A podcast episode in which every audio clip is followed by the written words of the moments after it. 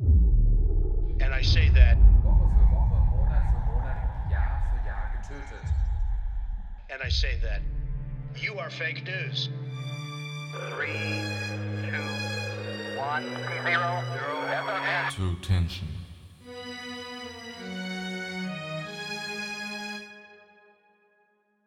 New York City, 6.30 Uhr Ortszeit. Die Sonne hebt sich langsam über die Stadt der Träume. Die Temperatur steigt bereits am Morgen auf angenehme 20 Grad. Several Clear. Eine Bezeichnung, die Piloten verwenden, wenn die Sicht so klar ist, dass man gefühlt unendlich weit schauen kann.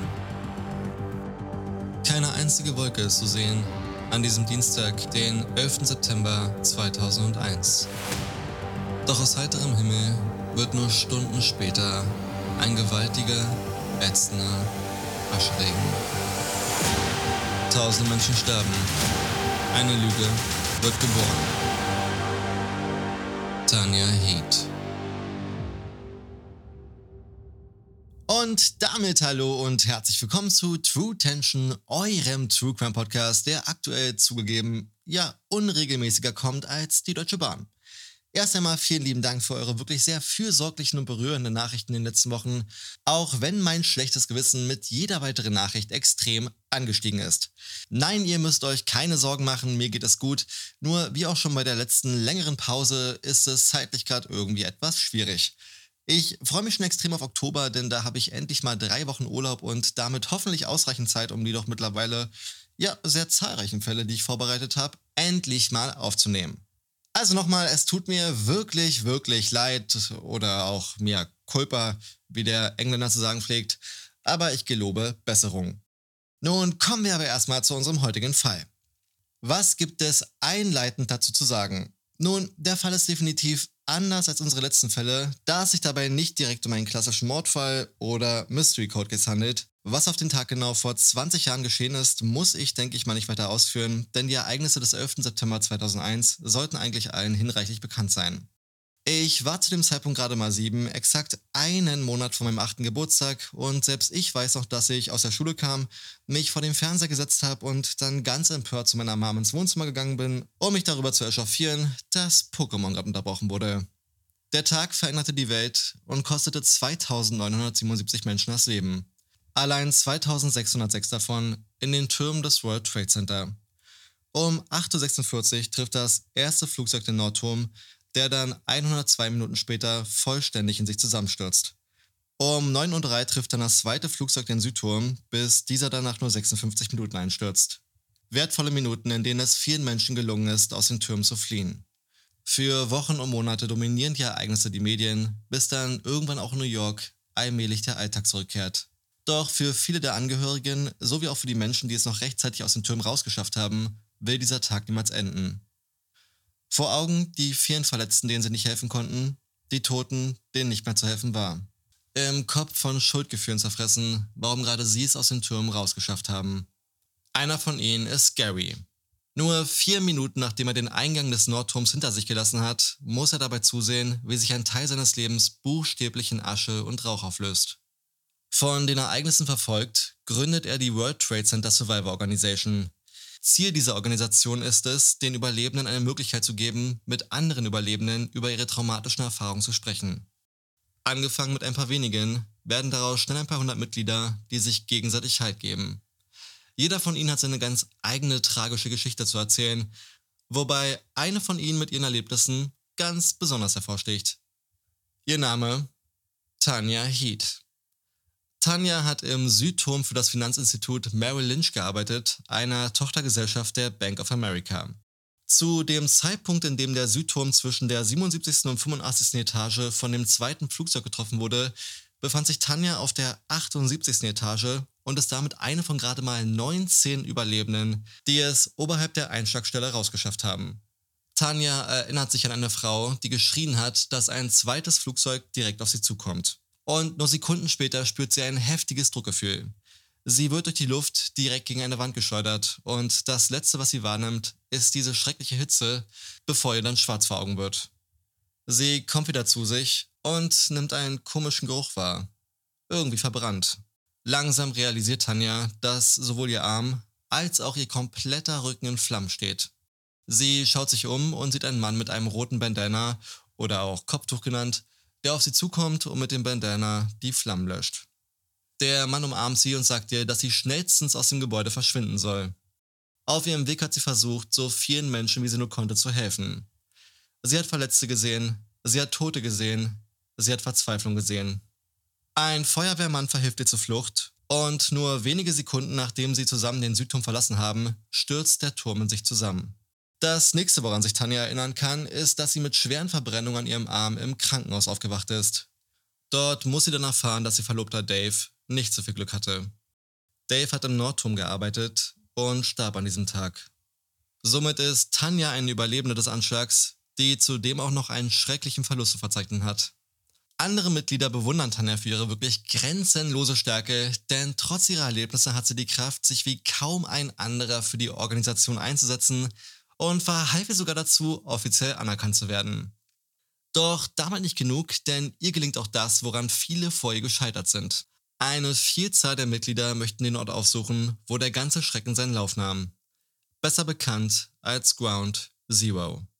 Acht Monate nach dem Anschlag stieg der letzte Rauch aus dem Trümmerhaufen des World Trade Centers auf, der dann langsam abtransportiert wurde. Zum zweiten Jahrestag im Jahr 2003 hatten die Überlebenden keine andere Wahl, als sich genau wie alle anderen vor den Zaun rund um Ground Zero zu stellen, inmitten der Touristen, Merchandise-Verkäufer und natürlich auch den Angehörigen der Opfer. Am 17. März 2004 schreibt Tanja eine Mail, adressiert an alle Mitglieder der Organisation. Es ist sie gelungen, dass Überlebende des 11. September Ground Zero besuchen dürfen. Und nur einen Monat später ist es dann soweit. Zusammen mit einer kleinen Gruppe betritt sie das Sperrgebiet, wo früher mal das Wahrzeichen New York stand. Ein wirklich bewegender Moment, von dem viele sagen, dass es ein wichtiger Schritt war, um damit abschließen zu können. Innerhalb von nur sechs Monaten wird Tanja zur treibenden Kraft der Gruppe. Ebenfalls im Frühling 2004 beginnt Tanja damit, ihre Gefühle auf Papier zu verewigen. Sie schreibt über ihre Zeit mit Dave und wie sehr sie unter seinem Verlust noch immer zu leiden hat. Extrem detailliert und absolut mitreißend zieht sie damit jeden in ihren Bann. Angefangen bei ihren Erlebnissen mit Dave. Sie schreibt, eines Tages kam ich nach Hause, sah die Rosenblätter, die direkt vor der Eingangstür ins Wohnzimmer zu Dave führten. Typisch hawaiianische Musikdrang aus den Lautsprechern. Dave servierte ein selbstgekochtes hawaiianisches Gericht, das wirklich scheußlich geschmeckt hat, und dann zauberte er zwei Flugtickets nach Hawaii hervor. Vor Ort auf Hawaii eskortierten mich dann eines Abends ein paar der Angestellten zum Strand, wo Dave schon auf mich wartete. Dort haben wir uns dann inoffiziell das Ja-Wort gegeben. Es war alles romantisch. Auch über ihre Erlebnisse im Südturm schreibt sie sehr detailliert wie ihr Assistent, der direkt neben ihr stand, von einem Moment auf den anderen tot war. Wie ein Mann ihr seinen Ehering gab, weil er davon überzeugt war, dass er es nicht aus dem Turm schaffen würde. Und wie der Feuerwehrmann, der sie rettete, sich schützend vor sie warf, um sie vor den herabfallenden Trümmern zu bewahren. Tanja wird zur beliebtesten Überlebenden des Anschlags, das Gesicht der Organisation. Sie schenkt anderen Mitgliedern neue Kraft und ist eine totale Inspiration. Im Jahr 2006 bereitet sich New York auf den fünften Jahrestag sowie auf die Eröffnung des 9-11 Memorial vor. Die Organisatoren des Memorial haben ebenfalls von Tanjas wirklich bewegender Geschichte erfahren und wollen sie unbedingt bei der Eröffnung dabei haben. Sie soll hochrangigen Politikern wie dem damaligen Bürgermeister New Yorks Michael Bloomberg sowie seinem Vorgänger Woody Giuliani die allererste Führung durch das Memorial durch das Memorial geben. Eine Vielzahl von Journalisten berichtet landesweit von der Eröffnung, während Tanja in der ersten Reihe mit dabei ist. Ihre Geschichte geht viral und ihr Bekanntheitsgrad explodiert förmlich. Am Abend schreibt sie dann eine Rundmail an alle Mitglieder der Organisation. Habt ihr gesehen, wie viele Kameras da auf mich gerichtet waren? Mit welchen Personen ich mich da unterhalten habe? Das war absolut Wahnsinn. Ich musste meine Geschichte einfach erzählen. Ja, und von dieser Geschichte erfahren auch die Eltern des sogenannten Bandana-Mannes, der ihr dabei geholfen hat, die Flammen zu löschen. Es gibt eine Vielzahl von Zeugen, die über ihn berichtet haben. Er hat mindestens 18 Menschen das Leben gerettet, wobei er sein eigenes leider verloren hat. Der Name des Mannes ist Wertz Crowther. Er war 24 Jahre alt und hat im 105. Stock als Junior Trader gearbeitet. Sein Vater sagt über ihn, dass er als Kind immer Feuerwehrmann werden wollte und auch bei der Freiwilligen Feuerwehr war. Er folgte an diesem Tag einfach seiner Berufung. Wells Crowther wird zur Legende. Nachdem seine Eltern von Tanjas Geschichte erfahren haben, wollen sie Tanja unbedingt treffen und schreiben ihr eine Mail. Sie stimmt einem Treffen zu, möchte aber, dass alles absolut diskret behandelt wird. Nur kurze Zeit später treffen sie sich dann im exklusiven Princeton Club, wo Tanja von den Heldentaten ihres Sohnes erzählt. Sie sagt, dass sie in jedem Zimmer ihres Hauses ein Bild von Wade zu stehen hat, um stets den Engel, der sie gerettet hat, um sich zu wissen. Wells Eltern sind absolut gerührt und stolz auf ihren Sohn, der so vielen Menschen das Leben gerettet hat. Auch Gary, der Gründer der Gruppe, hat Tanja gefragt, ob sie den Mann mit dem roten Bandana gesehen hat, nachdem sie ihm von ihren Erlebnissen erzählte. Sie sagte ihm, dass sie ihn wohl flüchtig gesehen hat. Gary ist doch etwas verwundert darüber, wie sich ihre Geschichte von flüchtig gesehen zu er hat die Flammen mit seinem Bandana gelöscht verändert hat. Auch aus Dave, ihrem Verlobten, wird ab und an mal Dave, ihr Ehemann. Doch Gary hat zu der Zeit erstmal ganz andere Probleme, denn ihm wird vorgeworfen, er würde sich nicht ausreichend für die Gruppe einsetzen und wäre damit ungeeignet als Präsident. Mehr und mehr Mitglieder teilen die Zweifel an Gary und das ausgerechnet kurz vor den Neuwahlen im Oktober 2006. Und nur einen Tag vor der Wahl erhält Gary eine Mail von Tanja, in der sie ihn fragt, ob er denn wirklich vorhat, zu der Wahl zu kommen. Und tatsächlich wird Gary nicht erneut zum Präsidenten gewählt, sondern Tanja. Ihr könnt euch ja mal an dieser Stelle fragen, wer wohl die Gerüchte, beziehungsweise nicht Gerüchte, die Zweifel an Gary so in die Gruppe gesät hat. Zur selben Zeit fragt sich auch Brandon, ein weiteres Mitglied, ob die Story von Tanja denn wirklich so der Wahrheit entspricht. Beiläufig fragt er nach dem Nachnamen ihres verstorbenen Verlobten Dave, den sie ihm auch ohne zu zögern mitteilt. Brandon googelt danach nach Dave und zu seiner Beruhigung stellt er fest, dass dieser Dave wirklich existiert hat und auch so, wie sie sagt, im Nordturm umgekommen ist. Er scheint ziemlich beliebt gewesen zu sein, denn Brandon findet gleich mehrere Foreneinträge, Blogs sowie Trauerbekundungen. Doch eine Sache kommt ihm dabei wirklich seltsam vor. Nirgendwo findet er auch nur ein einziges Wort über Tanja. Keine Verlobte, kein Trip nach Hawaii, absolut gar nichts. Doch aufgrund Tanjas Macht innerhalb der Gruppe traut er sich nicht, irgendjemandem davon zu erzählen. Die Gruppe gibt ihm Halt und das will er auf gar keinen Fall aufs Spiel setzen. Die Familie von Wales, dem Mann mit dem roten Bandana, veranstaltet jedes Jahr eine Gedenkfeier für Wales. Im Jahr 2006 wird Tanja eingeladen, um eine Rede zu halten und damit den Mann zu ehren, der der Grund dafür ist, dass Tanja den Flammen nicht zum Opfer fiel.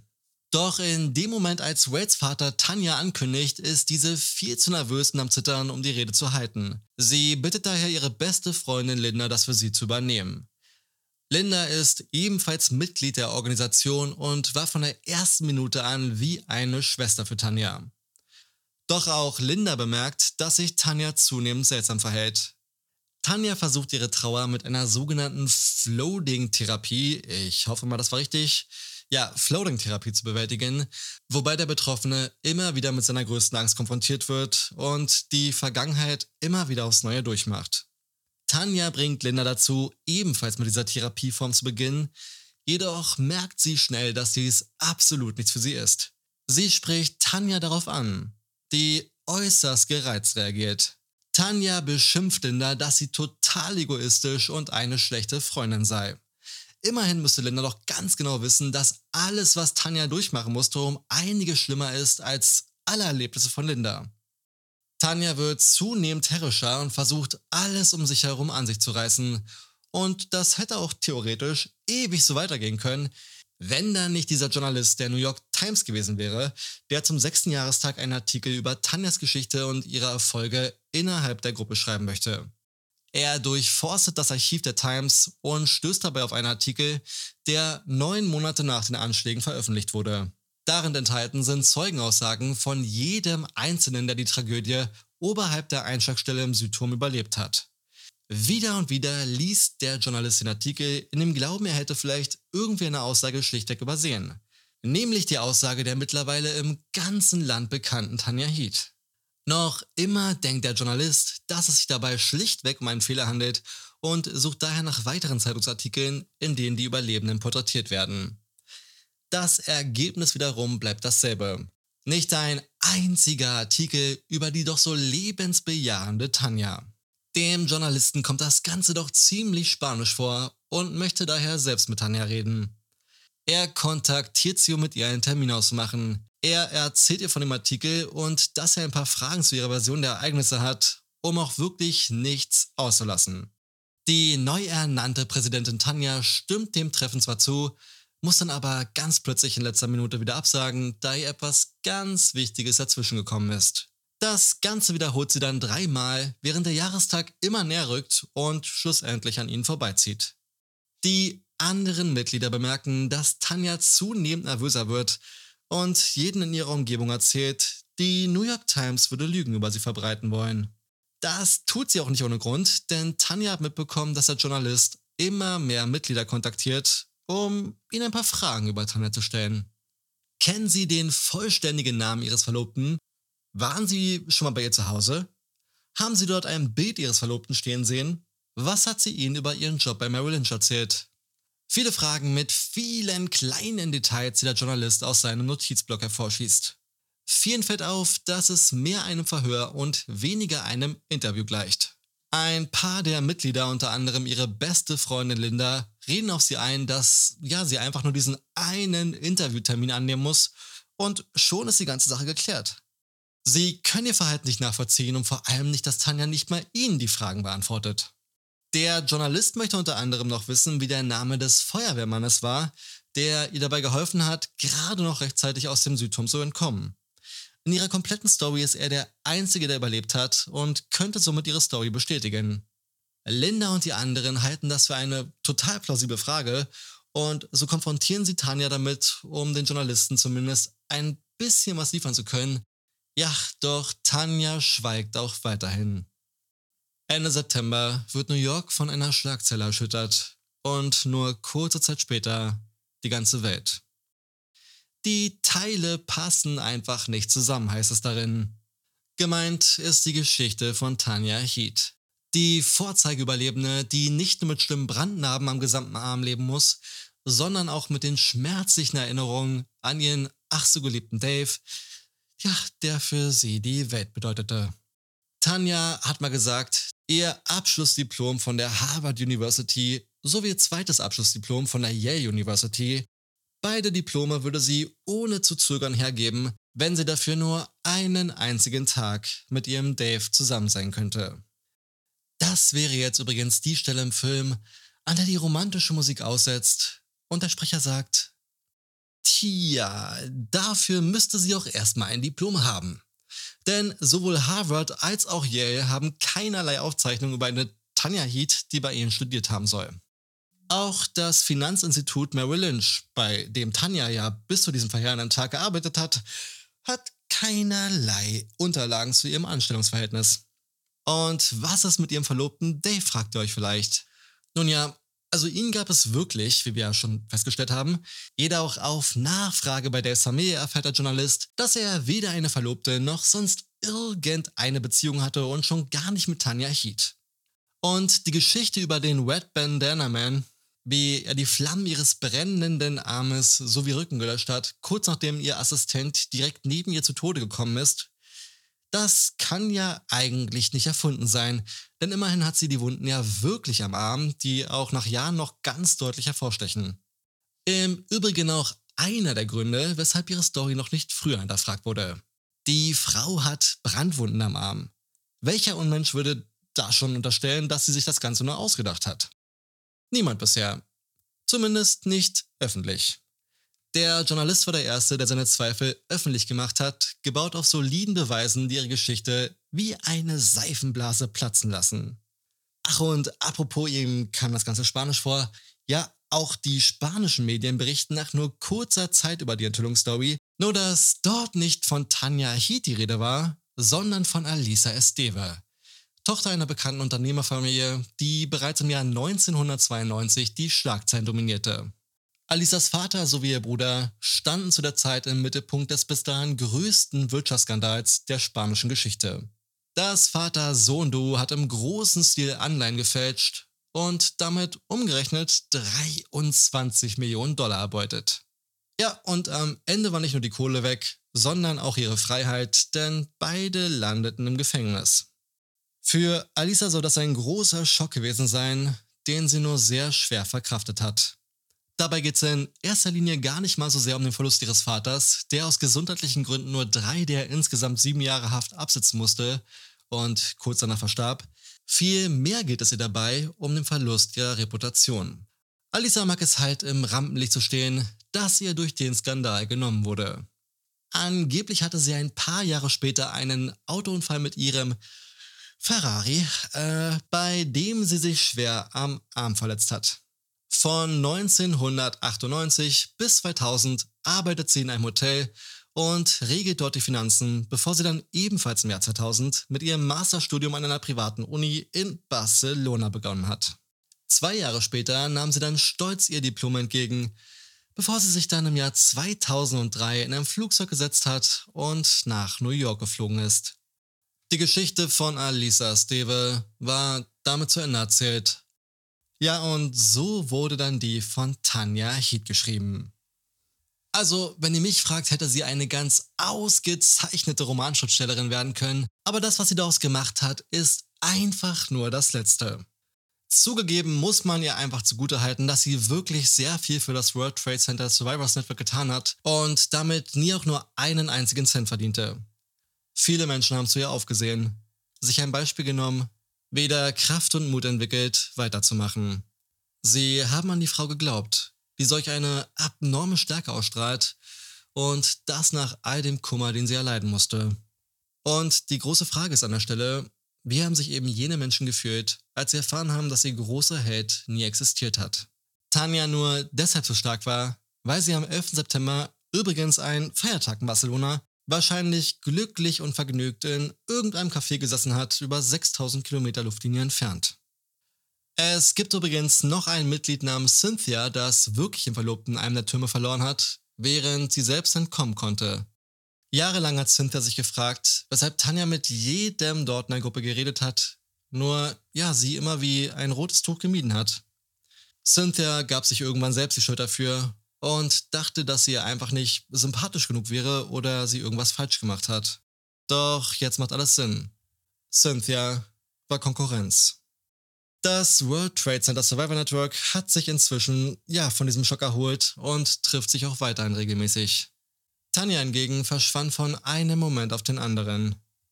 Im Februar 2008 erhielten sämtliche Mitglieder eine Mail von einem spanischen Mail-Account, in der stand, dass sich Tanja Heath tragischerweise das Leben genommen hat. Wirklich tragisch, dass sie keinen anderen Ausweg gesehen hat und sich selbst das Leben nahm. Hm. Oder vielleicht, ja, besser gesagt, es wäre tragisch, wenn dem dann so wäre. Denn am 14. Februar 2011 wurde sie putzmunter in New York gesichtet und dabei auch noch gefilmt. Alle Bilder zu dem Fall findet ihr wie immer auf Instagram unter truetension.podcast. Und wenn ihr den Clip sehen wollt, wie sie auf der Straße entdeckt wurde, findet ihr den auch in den Show Notes. Beziehungsweise, falls ihr gerade die Folge sofort nach Release hört, dann bitte ich euch noch um ein paar Stunden Geduld, dann steht's auch in den Show Notes drin. Puh, das war jetzt wirklich mal ein etwas anderer Fall, von dem ich dennoch nicht weniger schockiert war. Und ihr wisst schon ganz genau, was jetzt kommt. Wie immer würde es mich brennend interessieren, was ihr über den Fall denkt. Also schreibt es mir gerne auf Instagram oder in die YouTube-Kommentare. Und wenn ihr mehr Folgen hören bzw. sehen wollt, dann wäre der Klick auf den Abonnieren-Button ein wirklich tolles Signal. Das war es dann erstmal von mir. Wir hören uns hoffentlich ganz, ganz bald wieder. Die Ariel Castro Folge habe ich nicht vergessen. Bis dahin passt auf euch auf und bleibt schön gesund. Bis dann. You are fake news. Three, two, one, zero, zero, True tension.